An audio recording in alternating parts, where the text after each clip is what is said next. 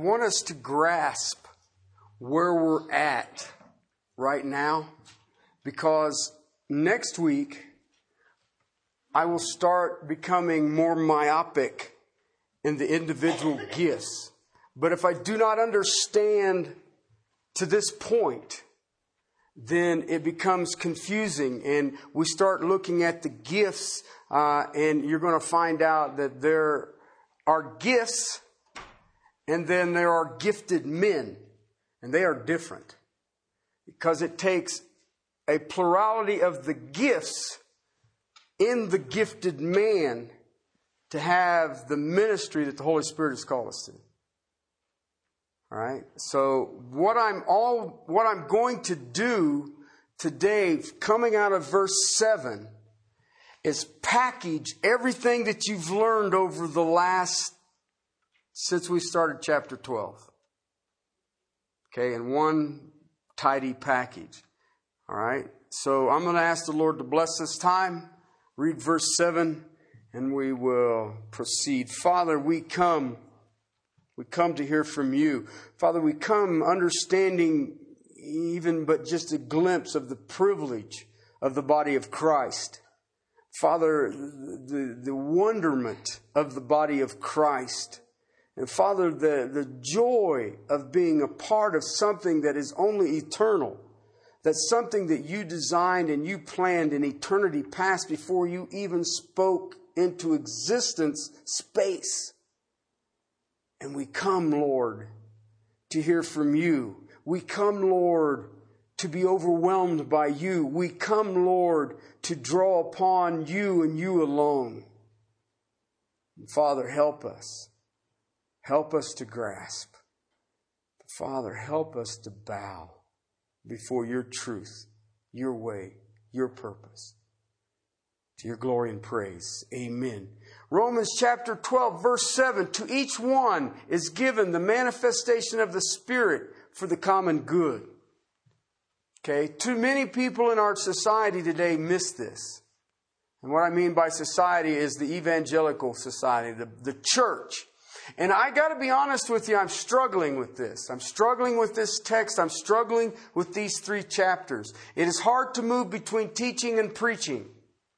And, and, and, and it, there's times that I, I feel like I need to teach more. There's times I feel like I need to preach more. There's times I don't understand because, see, teaching and preaching has in, inherent in it information and application.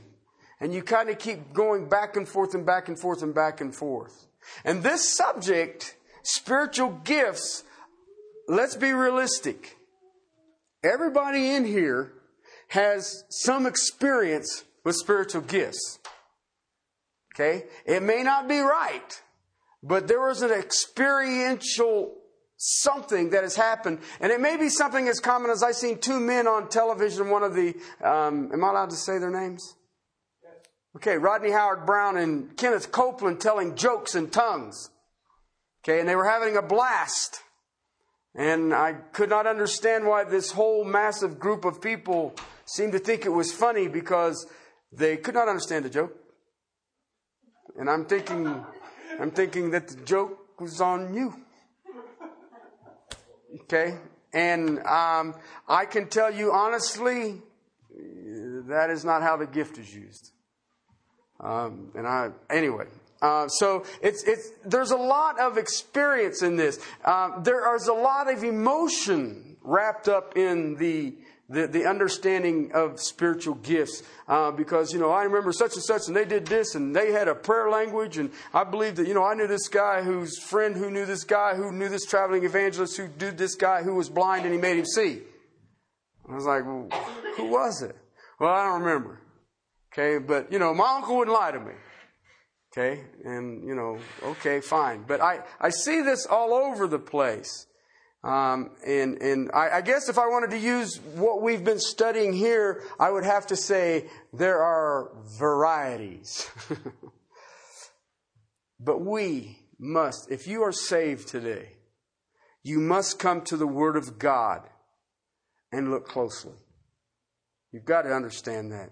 We look verse by verse. We even times will look word by word. Uh, and, and, and we must understand um, the entirety of spiritual gifts. And this is one of the things that really disturbs me about the lack of knowledge that exists in the body of Christ across the boards on spiritual gifts. And it's a sin. Because verse 1 says, I do not want you to be unaware. I do not want you to be ignorant of this divine enabling. And so when we study this, we need to understand if the Apostle Paul says, I do not want you to be ignorant about this, that we need to understand that it is vital to the body of Christ. I look at the church today and I see the ignorance concerning spiritual gifts, and I can tell you if there's ignorance in the spiritual gifts, then the body is crippled. It does not manifest Christ. It is a shame to a holy God. And people are oblivious to it. And that's part of the reason that I'm doing this thing on the church. What is the church? Because most people today, if you ask them what is the church, they will give you an emotional, experiential definition that nine out of ten times is not biblical. It's not biblical. Okay? One source, one power. We need to understand this. I, let me see if I can help you where I'm going because yes, I see, my focus next week is going to be verse 28. All right, well, but I, I, I thought it was going to be verse 8. Um, no, it's going to be 28. And it'll still be text, text, textual, thematic exposition. Okay? But it will be a little different. And the reason is, a few years ago, I was out in uh, Chattanooga. Uh, and I had the privilege to have Zodhiates teach me Hebrews 1. I, at that time, this is how many years ago it was, I was just beginning to get it together to start teaching this fellowship the book of Hebrews. All right, and I seen this course, the Zodhiates, day in and day out. I'm going to be immersed in chapter one of Hebrews, and I thought, yes, this is perfect. God's God of providence and all the rest of it. So we go to the class. I go to that class that first morning, bright and early, just all excited. And, and, and he gives us this big manuscript of a complete exegetical digest of the book of Hebrews chapter one and the nouns and they're parsed and this. And I'm a kid in a candy store and it's all the rest of it. And he says, now open your Bible and turn to John's gospel chapter one. Am I in the wrong class? I'm thinking I'm in the wrong class. You know, or, you know, Spiros is in his mid 80s. Okay, so I'm thinking, Spiros is in the wrong class. Yo, dude, you gave out Hebrews 1, and you're going to teach us what? John 1. And everybody in the class was afraid to say anything. Okay? But when you sat and went through it, you watched him take the preeminence of Christ out of John 1, and if you look at Hebrews 1, it is the preeminence of Christ in Hebrews 1, and he took this massive turn and it came around and around and around and around and around, and spiraled right into Hebrews 1. All right? That's what I'm doing right now. I'm getting ready to take what was this massive understanding that you just went through in chapter 12, verses 1 through 7 and verse 11. And it is a great, big, huge picture that you will see will play into verse 28. Okay? Here's the key what you're going to get today is absolutely vital for where I will go. Okay? If you don't have grounded what I'm giving you today, then the rest of it's going to be wobbly. Okay? Now, that doesn't mean you can't go back and get the tape or whatever. Okay? But I'm starting in this very large circle, and I'm going to start with it here. We who believe today, we who are truly saved today, we believe in God, don't we? Okay? We believe that He manifests Himself. He reveals Himself in His personality, and that manifestation is in three persons Holy Father, Holy Son, Holy Spirit. The three, Holy Father, Holy Son, Holy Spirit, are in absolute, total agreement about everything. We agree? All right? What we have begun focusing on is the person of the Holy Spirit. So I can, with great comfort and great ease, it's, it's really cool. Uh, I'm going to be in Russia in a couple of weeks, and I'll be teaching on the doctrine of God, right? I mean, yeah, there's an easy one to teach on. Okay? I'm going to teach on the doctrine of God. Who is God? But you know what? When I first realized what they wanted me to teach on, I was like, oh my words. How in the world can I do that? Do you know what I taught on the last time I was in Russia? The doctrine of the Holy Spirit. So I have an amazing understanding of the doctrine of God. Okay, and he's had to show it to me. Don't get me wrong, there's things I, I'm ready for you to bring it to my remembrance. Hurry.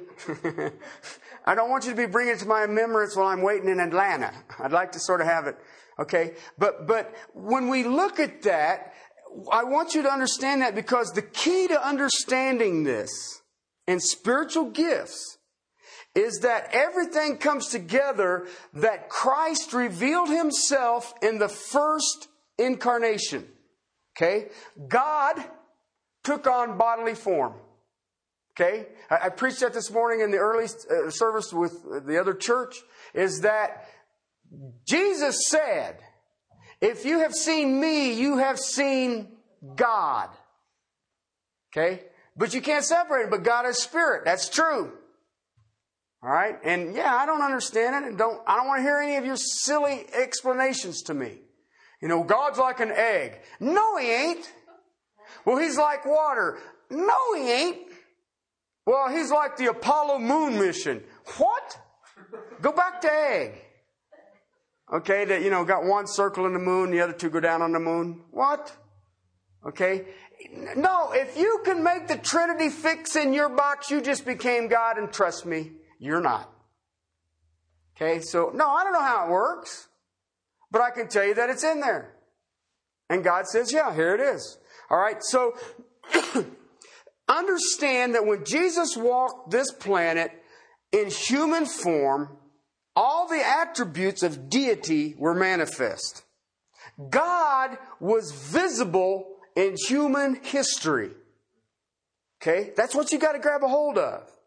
Now, let me tell you something. God has done that a second time. Please hear what I'm saying. Past tense already has done it a second time. No, it wasn't over Jerusalem in 70 AD when he destroyed. No, that's not. He's done it a second time, another incarnation, what I call Bible or body two. And that incarnation is the church. You got to understand that. When I see people who play games with the church and I'm not interested in the church and I'm not interested in this, do you realize what you're saying? You're saying that the incarnation of Christ, the second time, is not important to you. Okay? That's hard. That's hard. That's the thing that you got to get a hold of here. Why? That incarnation is made manifest how? Through conversion of souls empowered with divine power on high for the manifestation of Christ so that the unity of the body will come together and the unity of the body will look just like God the Father, God the Son, God the Holy Spirit. So that their goal, their plan, their purposes, their judgments, their attitudes, their attributes are all identical. Hear me well. You take the name Christian it came out of Antioch and it was a term of derision. The term says Christian. It means little Christ. You think about when you walk out of here or you're at work or whatever you're doing in the future, do you look little Christ? Because he's empowered us to do that. And that is the spirituals that you see that we have been dealing with. This is extremely vital to the body of Christ. All of us who know the Lord Jesus Christ are in that body. All right? Everyone, as an individual member, is part of that body. Part of the greater body of the incarnation of Jesus Christ, the second incarnation. We, it's, it's like the members, Paul uses this illustration. It's like the members of the human body. They must all work together to bring about the full function of the body. They all have to work. If not, it gets a handicap sticker parking thing. Doesn't it? It ain't all working. And so you park there in the little blue spot. And I look at the church today and it grieves my heart because I know the power source we have, and yet I see members in the body of Christ who refuse to be a part of it. The manifestation of the second incarnation, and the people don't want to be a part of it. The church must have a mutual ministry. It works interdependence on one another. We hate that in our society today. I don't want to be dependent on anybody. You have to be if you're saved. See, that is the second incarnation. Okay? Why? The second incarnation shows the angels the power of God. Now listen, the angels were, were there when he started flinging stars. Pretty, pretty, pretty. Okay? And the angels are going, oh, this is serious. But do you understand that the angels, Peter, tell us, long to try to grasp the power, the majesty, the exaltation it takes to redeem men who hate God? I'm going to redeem them. And then I'm going to mold them into the image of my Son so the world will know who sent them. And the angels are sitting there going, Dude, I thought solar systems are tough.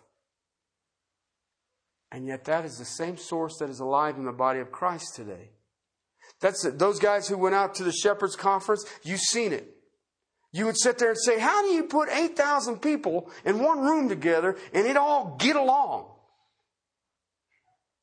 Okay? And yet, when you got there, you said 8,000 people together, and they were more than getting along. They were knocking themselves out to help you. Whatever we can do. I mean, I see little 10 year olds running around with wheelbarrows full of popcorn. A little boy was standing there with a big old barrel. He couldn't pick up the pan. Had the ice cream sandwiches in it. Would you like an ice cream, sir? There were people who were volunteering to polish shoes. I wore suede. Can you make him look better? Yeah, I didn't think so. But they had set up computer. People had donated their laptops to hook them up to a wireless internet so that everybody could get online and check your emails if you wanted to. I mean, there was stuff going on I can't comprehend. I can't comprehend. How did it happen? They were all surrendered to what God said we were supposed to be doing. We serve one another not occasionally. Why? Whose glory are we looking out for? That is the curse on the church here in this area right now. The greatest single offense that I see the church, Christians have continually, continually, continually, continually is they are not looking to the glory of God. It is all about man. But if I had this, or if I could do that, or if I bought this, if I owned this, if I had this, if this happened, if I had this job, if I had, what are you looking at? It's all the glory of man. God does not share his glory. We must function, and as we function, as we work, as we minister, you know what happens? We strengthen other people. It's kind of a drag. It's a drag. I mean, hey, wait a minute. But they're not serving me. That's fine. God doesn't say you minister as long as they minister back. That ain't what he says. Paul says, I finished the race. I'm done. I'm going to be poured out like a drink offering. And yet, every single one of you in this room today is a product of that man's ministry.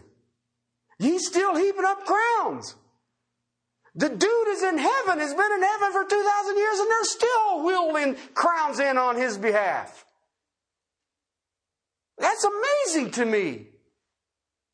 But that's how big God is. What was Paul worried about? Glory of the Father.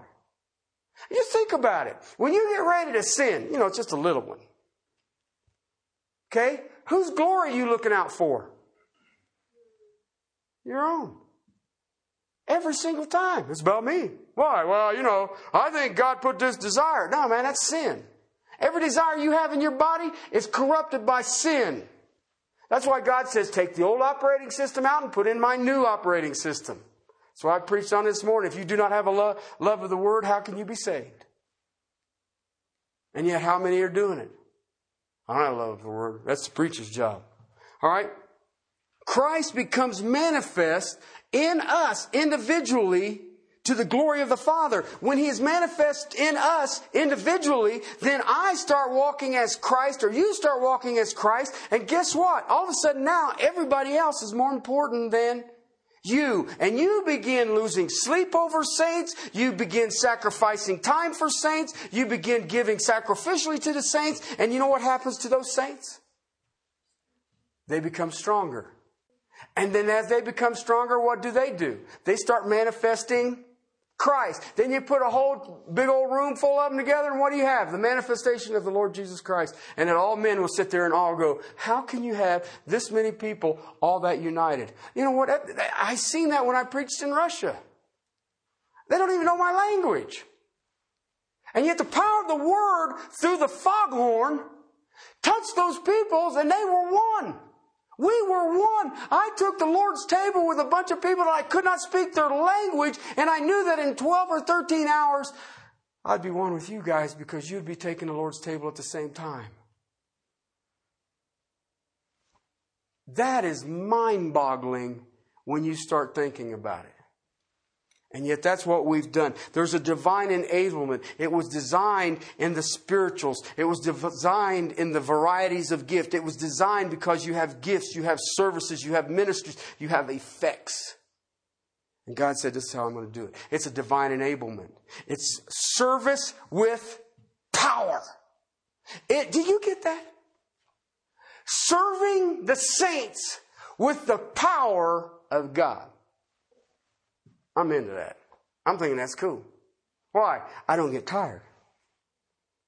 I don't get tired. As we minister in the Holy Spirit, He energizes us. As we are energized, we literally start strengthening one another.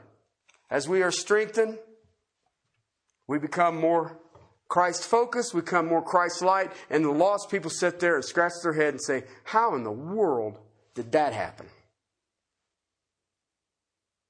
And we say, is by our God. As I minister to you, you are strengthened. You are built up. And as you are built up, guess what you do? You begin ministering. And as you minister, guess what happens? There's more strength. And as there's more strength, then what happens? More Christ likeness. And the whole idea that is behind us that we come to the maturity and be like Christ. Okay?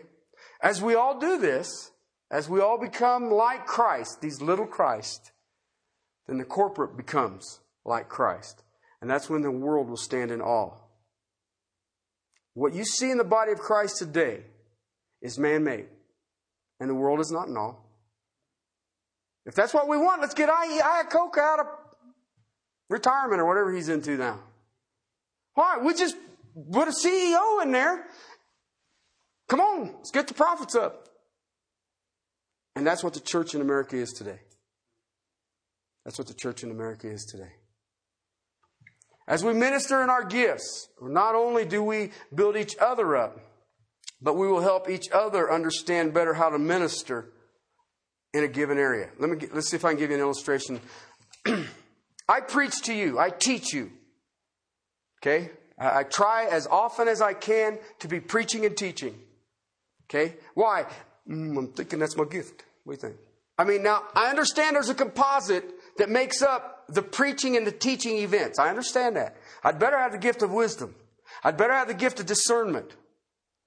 Okay? And a whole bunch of other things that I better have if I'm going to be a preacher teacher. Right? I have those gifts. Therefore, I have this overwhelming desire all the time to do what? Preach and teach. Okay?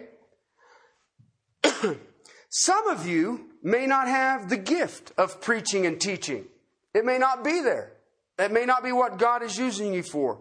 But you are built up under my preaching and teaching, and you also will be learning how to better communicate your faith because it is not natural to you. It is not part of your giftedness, but you will set under the teaching, and all of a sudden you get yourself that I'm better to articulate this because I've set under this man who's empowered by God's preaching and teaching, and I can now teach because I have set under his teaching, and through the power of the Holy Spirit, he's poured this through me, and I'm just passing it on.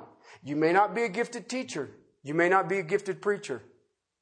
Okay? But it happens because I have set under that. Now then, what happens is, is as I am doing that, you lovingly, some of you, will show me your mercy.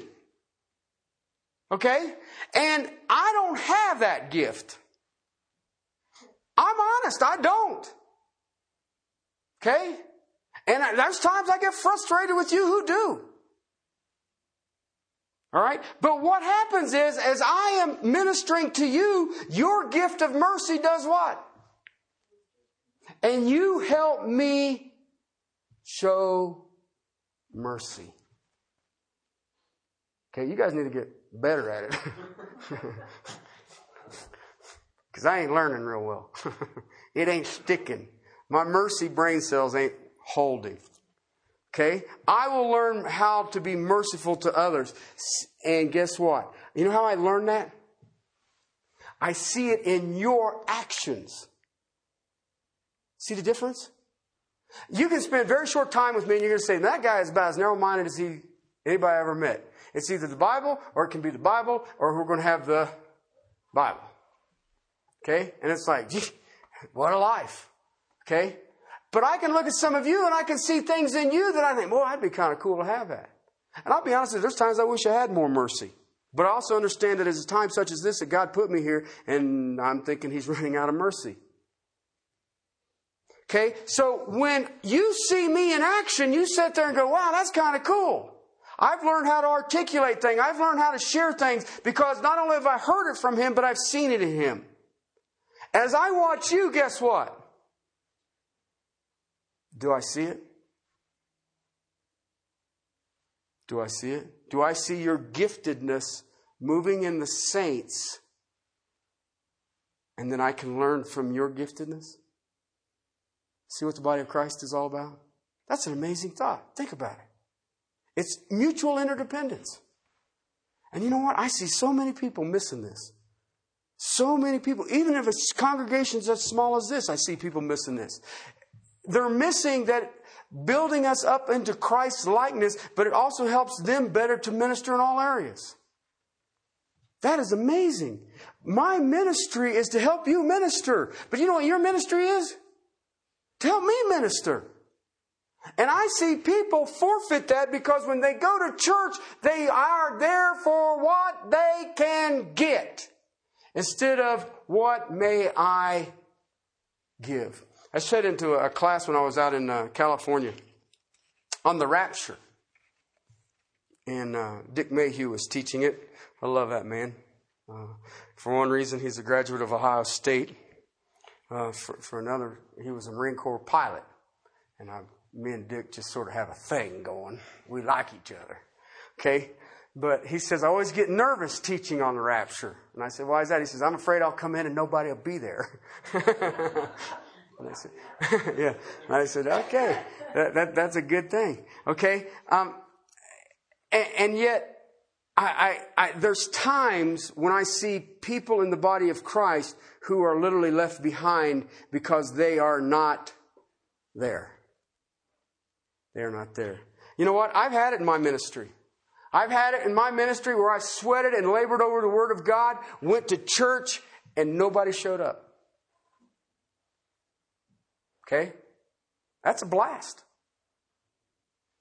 Okay? I mean, that, that just there makes you want to just jump up and down and say, Hallelujah. Okay? How did those people who were missing minister to me? They didn't. But you know what? Those people I could have ministered to, they missed it. Okay? Every single teaching and preaching event is absolutely unique to the given moment. And if I miss that moment, I don't get it repeated. I don't get it repeated. I mean, you can listen to it, oh, I got it on CD, or I got it on MP3, or I got it on something like that. But you know what? You're still not going to get the event. You just got words. You miss the very opportunity to be shoulder to shoulder with the saints of God and have those other gifts touch you, other than the teaching and the preaching. They forfeit. They forfeit being built up. They forfeit being used. They forfeit being conformed into the body of Christ. And they will stand before Jesus with wood, hay, and stubble, and it will all be consumed, but yet they'll be saved. But they have nothing there. They have nothing to say, This was to your glory. They don't have anything. It ain't there. It's all gone. What did you do? Nothing. I sat around for Jesus.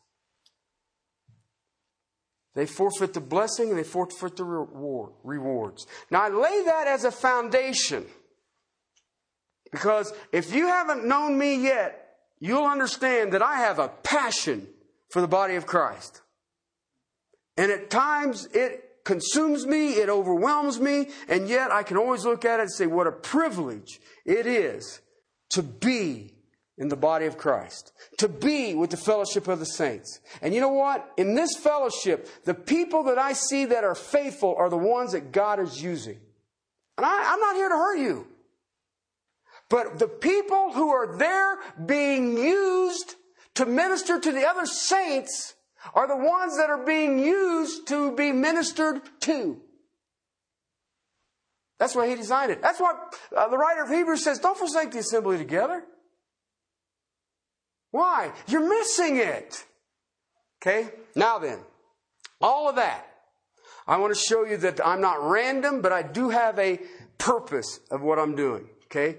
But um, I'll tell you ahead of time, I have 14 points. in oh so little time. Okay? And here's the key to this. Here's what I want you to understand about this. I'm slowly going to start getting more specific. Okay? About the spiritual gifts, how they work, what they look like, and what their purposes are. I've already hammered you guys, and I'll keep going back until I'm done through chapter 14 on the power source, the power source, the power source, the power source. Okay? You guys want to write these down. I guarantee it. Why? These will help you anytime you have to deal with spiritual gifts. All right? I'll go slow and I'll repeat. All right? First one. They are essential to the church life. Chapter 12, verse 1. I do not want you to be unaware. Okay, I don't want you to be ignorant about this. Why? Well, if Paul tells us that he's dealing with the body of Christ, what is he saying? Well, these are essential they are essential to the church life. Okay? Now listen, you've been through this. You have been through this over however many weeks I've been preaching this. Okay? So this is basically just encapsulating everything that you've learned over the last few months. Okay? It's essential to the church life. Two, they can be counterfeited. They can be counterfeited. You were pagans and you were led astray by mute idols. Okay, how counterfeited can they be? Verse 3. No one speaking by the Spirit of God says Jesus is accursed. Okay? They can be counterfeited one of two ways. All right? They can be counterfeited by the flesh, or they can be counterfeited by Satan. Okay? In chapter 2, verse 1, it says this when I came to you, brethren, I did not come with superior speech or of wisdom, proclaiming to you the testimony of God. I was determined to know, know nothing among you except Christ and Him crucified. I was weak and fearful, he says. All right? And my message and my preaching were not in persuasive words of wisdom, but in demonstrations of spirit and of power. Okay? His preaching came from what? Himself. No. came from God. You got to get a hold of that. He wasn't a charismatic speaker, a great orator. So the flesh can creep in. All right? Your text that I just read to you in chapter 12, he says that you were led away by dumb mutes. He already tells you the mute idols. Idols that can't say nothing. Okay? And those are offered up to demons. All right? So, one, essential to the church life. Two, they can be counterfeited either by our own flesh or by demonic host. All right? Thirdly, the Holy Spirit is the source. Verse 7 and 11, chapter 12. Each one is given the manifestation of the Spirit for the common good. You, okay, manifestation, remember, what that means? The revealing, okay? The making clear of it. How is it made clear? By the Holy Spirit. Verse 11, and one and the same Spirit works all these things, distributing to each one as He wills. As He wills. It is the Holy Spirit's manifestation. All right? So, Holy Spirit is the source. Four, key. Always, always, always, always, always unite the body. When you see a person exercising a gift that is divisive, know that it is either their flesh or a demon. Okay? I don't care what the gift is. It divides the body. It's not of God. Period. All right? Um, verse 5. There are varieties of ministries, services, but what? Same Lord. Are varieties of gifts, verse 4. Same Spirit. Varieties of effects or power, same God. All right? Where's the division at in that? There isn't any.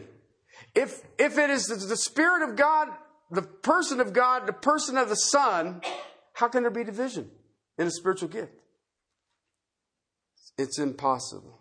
Okay, fifthly, spiritual gifts are no sign of spirituality. Okay, they have this gift, so they must be spiritual. Nope. Chapter 1, verse 7 says, you are not lacking in any gift, awaiting eagerly the revelation of the Lord Jesus. Wow, that's cool. This church was not lacking in any spiritual gift. Chapter 3, verse 1 Brethren, I could not speak to you as spiritual, but as to men of the flesh, as to infants in Christ. Well, what gift were they lacking in? So, spirituality is not linked to spiritual gifts. Spiritual gifts, all right? So it's no sign of spirituality. So what we've got is essential to the church life. They can be counterfeited. Holy Spirit is the source of all spiritual gifts. They will always unite the body. Fifthly, there is no, they are not a sign of spirituality. Okay? Sixthly, they are not for self. They are not for self. Chapter 12, verse 5. There are varieties of ministry and the same Lord verse 7 and each one is given a manifestation of the Spirit for what? The common good. It is for the body of Christ. All right? So they're never for self edification. You, you understand that? Do you know that my gift of preaching and teaching is never for strengthening me? Did you know that? That's mind boggling. My gift is for you. I, I don't, I, I don't make sense to me. But God didn't say, here, I want to explain this to you and let me make sense to you. All right? Your gift is not for you to be stronger. Your gift is for me to be stronger and the other saints to be stronger. How weird is that? Think about the mentality that is in the church today. It defies man's understanding. But it's never for self edification. Seventhly, there is a promise in the spiritual gifts of divine energy. There is a promise of divine energy in spiritual gifts. Um, verse 1, he says, I didn't want you to be unaware of this concerning these spiritual things. Verse 4, there's a variety of gifts, but the same Spirit. Verse 5, the same Lord. Verse 6, the same God. Verse 11, the Spirit works all these things, distributing uh, to each one individually as He needs, as He desires, as He wills. Okay? Who is the power source behind this, the gifts? Here, I'll tell you what. Here's a good one. Um, 1 Peter chapter 4, verse 10 and 11. Chapter 4, verse 10 and 11. Each one has received a gift. Employ it serving one another as good stewards of the manifold grace of God. Cool, huh? Whoever speaks, do as one speaking the utterances of God. Whoever serves, do as one serving by the strength which God supplies. So that in all things, God may be glorified through Jesus Christ, to whom the glory and dominion forever and ever. Amen. I mean, when he starts talking about what God's doing, he just breaks out in doxology. Amen, amen, amen. Okay? Do you see that when you see people serving in the power of their spiritual gifts? It should break you forth. If you're going to serve, do it in one energy source. If you're going to speak, do it in one energy source. That's the difference. Okay, there's a divine in, in, energy, I, which drives me nuts. Why would I want to counterfeit it? Why would I want my flesh to do it? Okay, eighth, varieties. There's varieties four, five, six, and eleven. All right, I like this that there are varieties of gifts. Every Christian, every single Christian has a unique place a unique purpose. And you know what is really cool about it? It cannot be duplicated. It is impossible to duplicate it. I like that. Every Christian has been empowered and gifted in an absolute unique way to every other Christian who has ever been, whoever will be. That person is uniquely gifted for what God wants that Christian to accomplish. That Christian is also empowered for that. Can't be duplicated. Why? I mean, there's even varieties of the energy source. Remember Romans 12, 4? All right, remember the faith, there, each one is given a measure of faith to the power that God would give through grace. We got to understand that. Why? He gives each one a degree of faith. He gives each one a degree of grace. He gives each one a degree of power. Okay? Um, there's varieties of energy, there's varieties of service, uh, and, and it's not in just one area of ministry. It's a, it's a composite. Each one is a composite. The gift that you have is a composite of many gifts, and then that composite fits into the body of Christ, which is a composite of many more gifts. It deals with our personalities. It deals with our life experiences. Then God empowers them. He gives them charismata, charismata to accomplish what God needs to get accomplished. He gives them a grace gift. Now, I want to give you a little footnote on this one. All right? I've heard this before. I only have such and such gift, so in other areas, I don't have to serve because I'm not gifted in that area. Um, one of the reasons um, that some of us have gifts is to help the people who don't have that gift. Okay?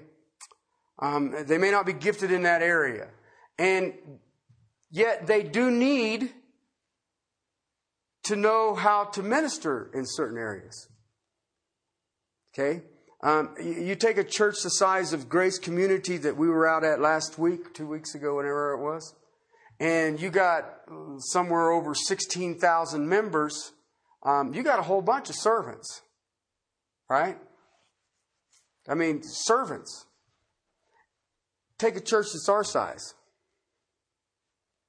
We don't have that many servants, which means that everybody then has a different composite of giftedness truthfully, if you really wanted to be honest with yourself, which church has the better gifted people?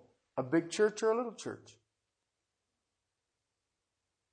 A little church, would have more composites on the individual level because the individual level would have to take care of more responsibility than you would have in a large church. Correct?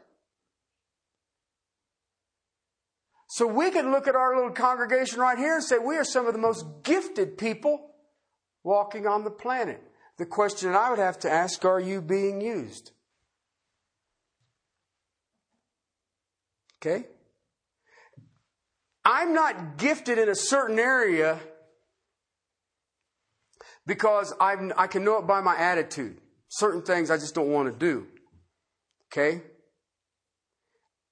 And I shared last week that a lot of times that it's confirmed by others that you're not gifted there.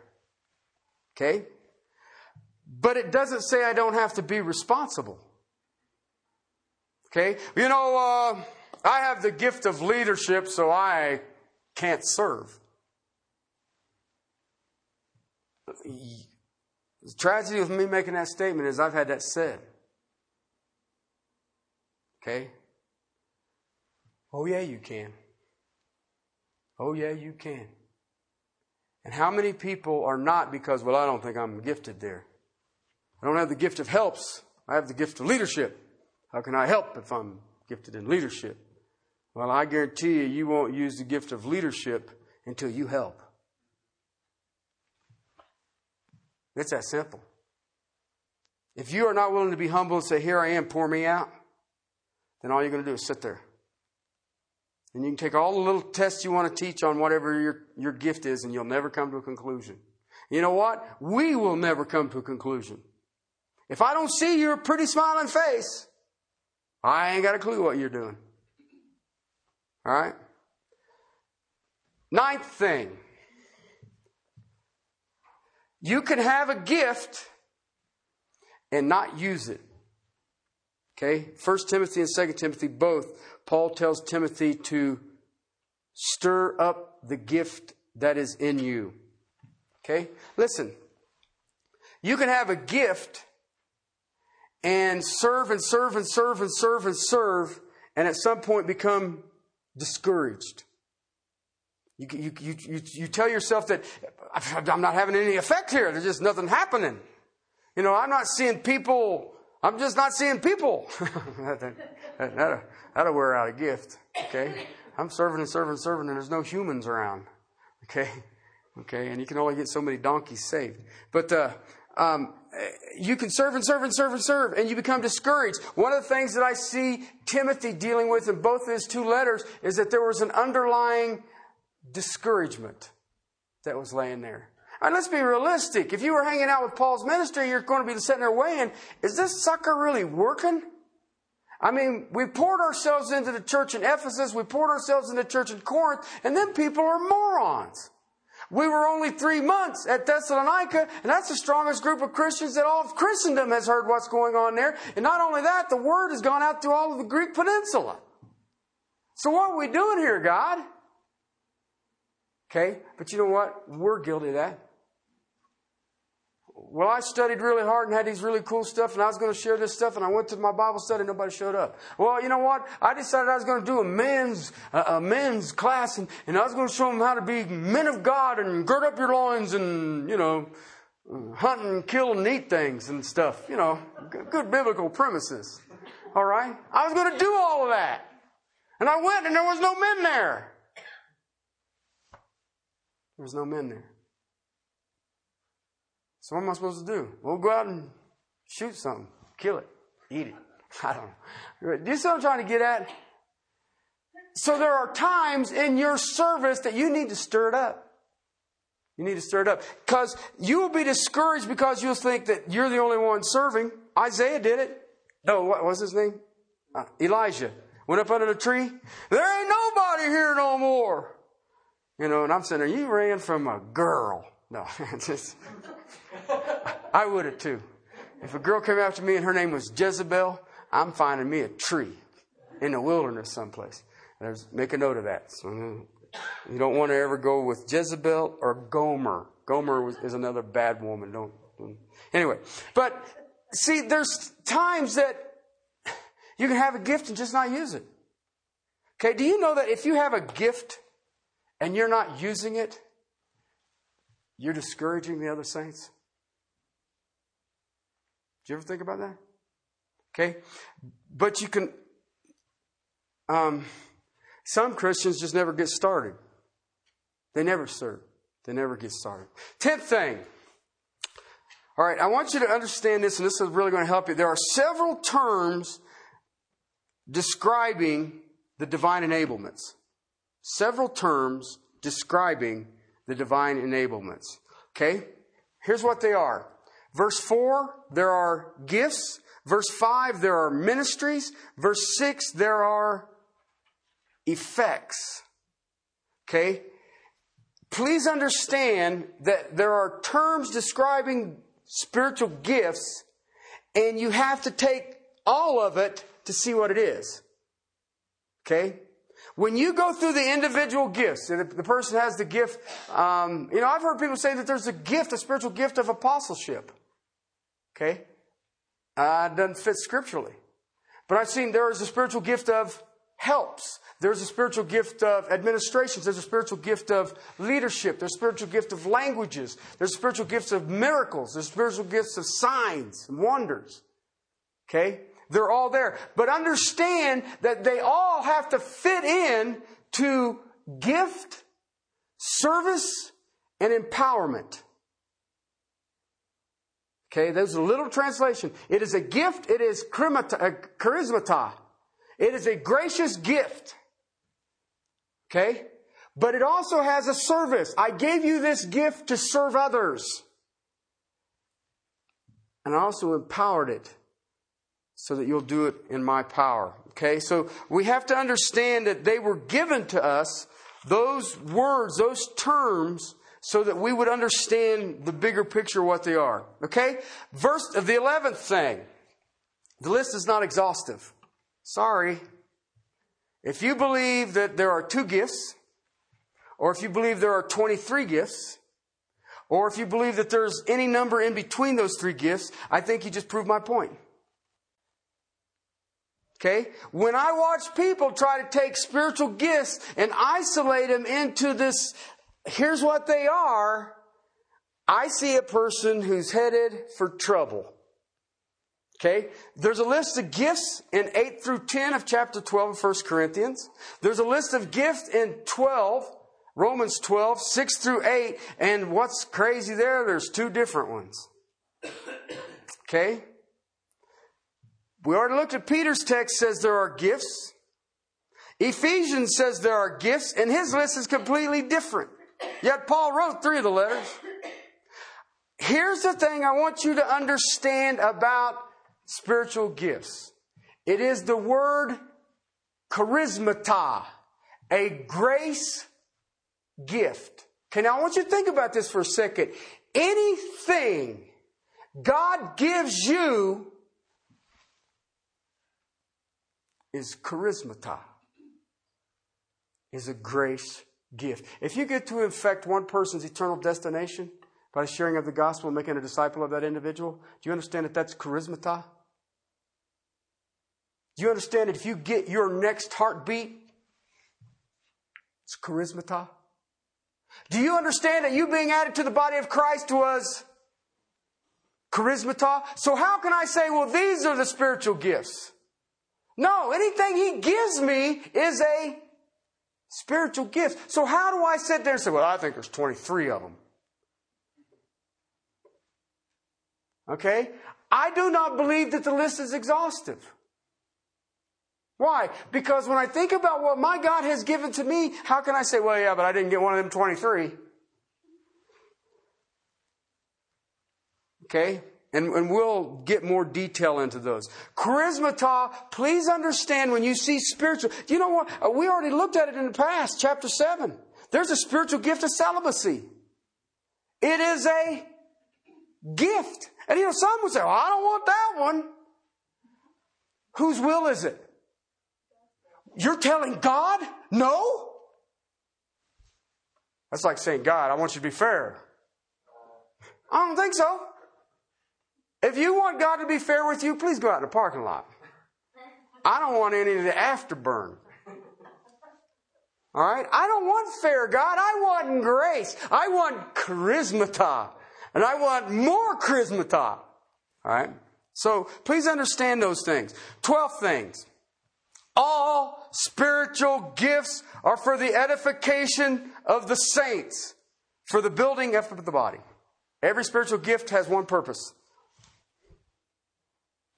the building up of the body. Why? He gives pastor teachers. Why? To strengthen the saints for the work of ministry that it may come to the fullness of Christ. All right? Spiritual gifts are for the body. Okay? It is a profit to those who are gathered. We looked at this in depth last week. All right? Thirteenth thing. We're almost done. All right? Thirteenth thing. Some are for a sign. Did you know that? Verse 23, wait, verse 22 of chapter 14 says this. So then, tongues, literal translation, languages are for a sign. Key phrase comes next. Not to those who believe. Okay? Not to those who believe. All right? Is there gift of tongues? Absolutely. And it was given as a sign. Some spiritual gifts are for a sign. This text says it was a sign to who? Unbelievers. Unbelievers. Okay? So do you see that that gift, it ain't unifying the saints. It's not for the saints, is it? It is for condemnation. But then he says, if you have that gift, I want you to understand that my spiritual gift still is for the edification of the saints because if you have that gift, you make sure you have an interpreter so that the saints are strengthened by it. Okay? I'm telling you, I've read this and read this and read this and read this and read this. And when Paul says, I don't want you to be ignorant about spiritual gifts, he wrote it in such a way that it, you are, have to be a moron to not understand spiritual gifts. But you have to understand them in the context of Holy Writ. Most people will never move past 8 and 10 of chapter 12. Right there, see, there they are, all them gifts. I love that thing. But do you understand what they're for? Well, we'll see what they're for in the weeks to come. All right, but they are for the building up of the body, okay? But and they are also for a sign. All right? And the last thing is this. All right?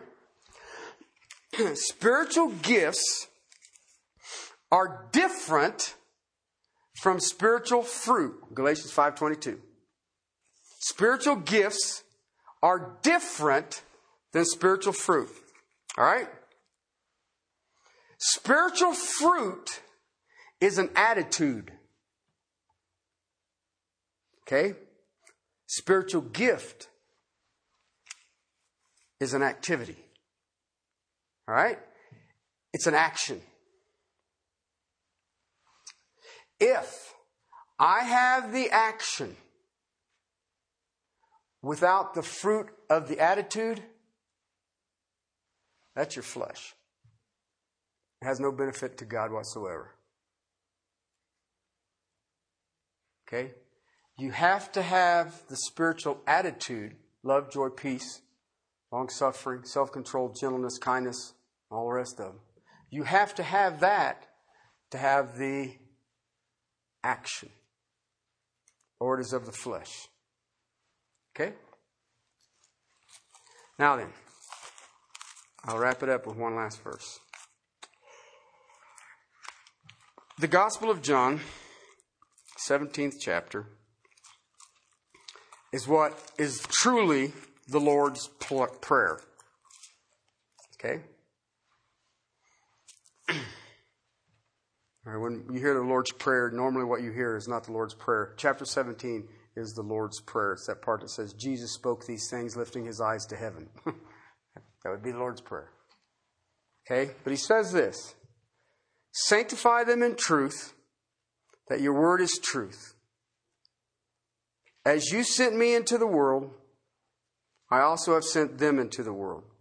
For their sakes I sanctify myself, that they themselves will be sanctified in truth.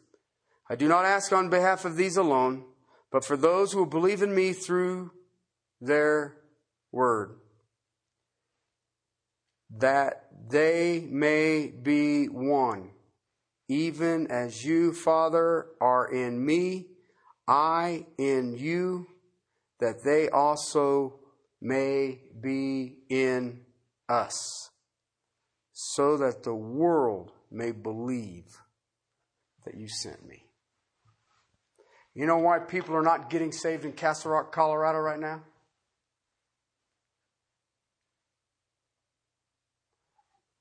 The world doesn't believe God sent us because we have forsaken the truth, and there cannot be unity in the body without the Word of God. That's the simplicity of it. People are not getting saved because they don't see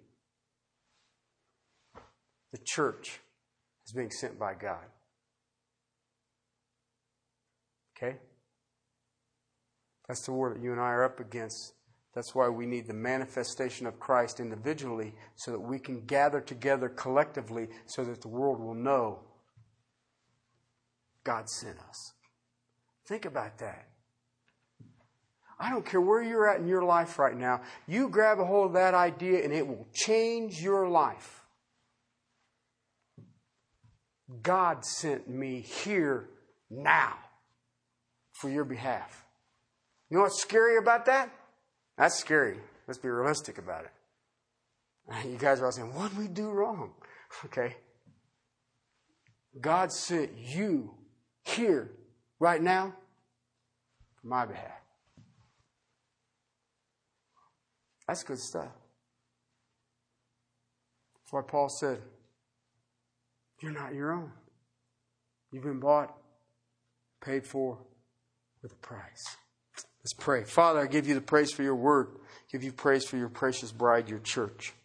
Lord, the amazing things that you do through her and the power that you've given, the gifts that you have given for the ministering of the saints, that we may be one in Christ. Father, praise you for this time. I praise you that we're not ignorant. Help us not be ignorant. Father, let us bow before you. Use us up. Pour us out as a drink offering. Pour us out, Lord. Pour us out. To your praise and glory. In Christ's name. Amen.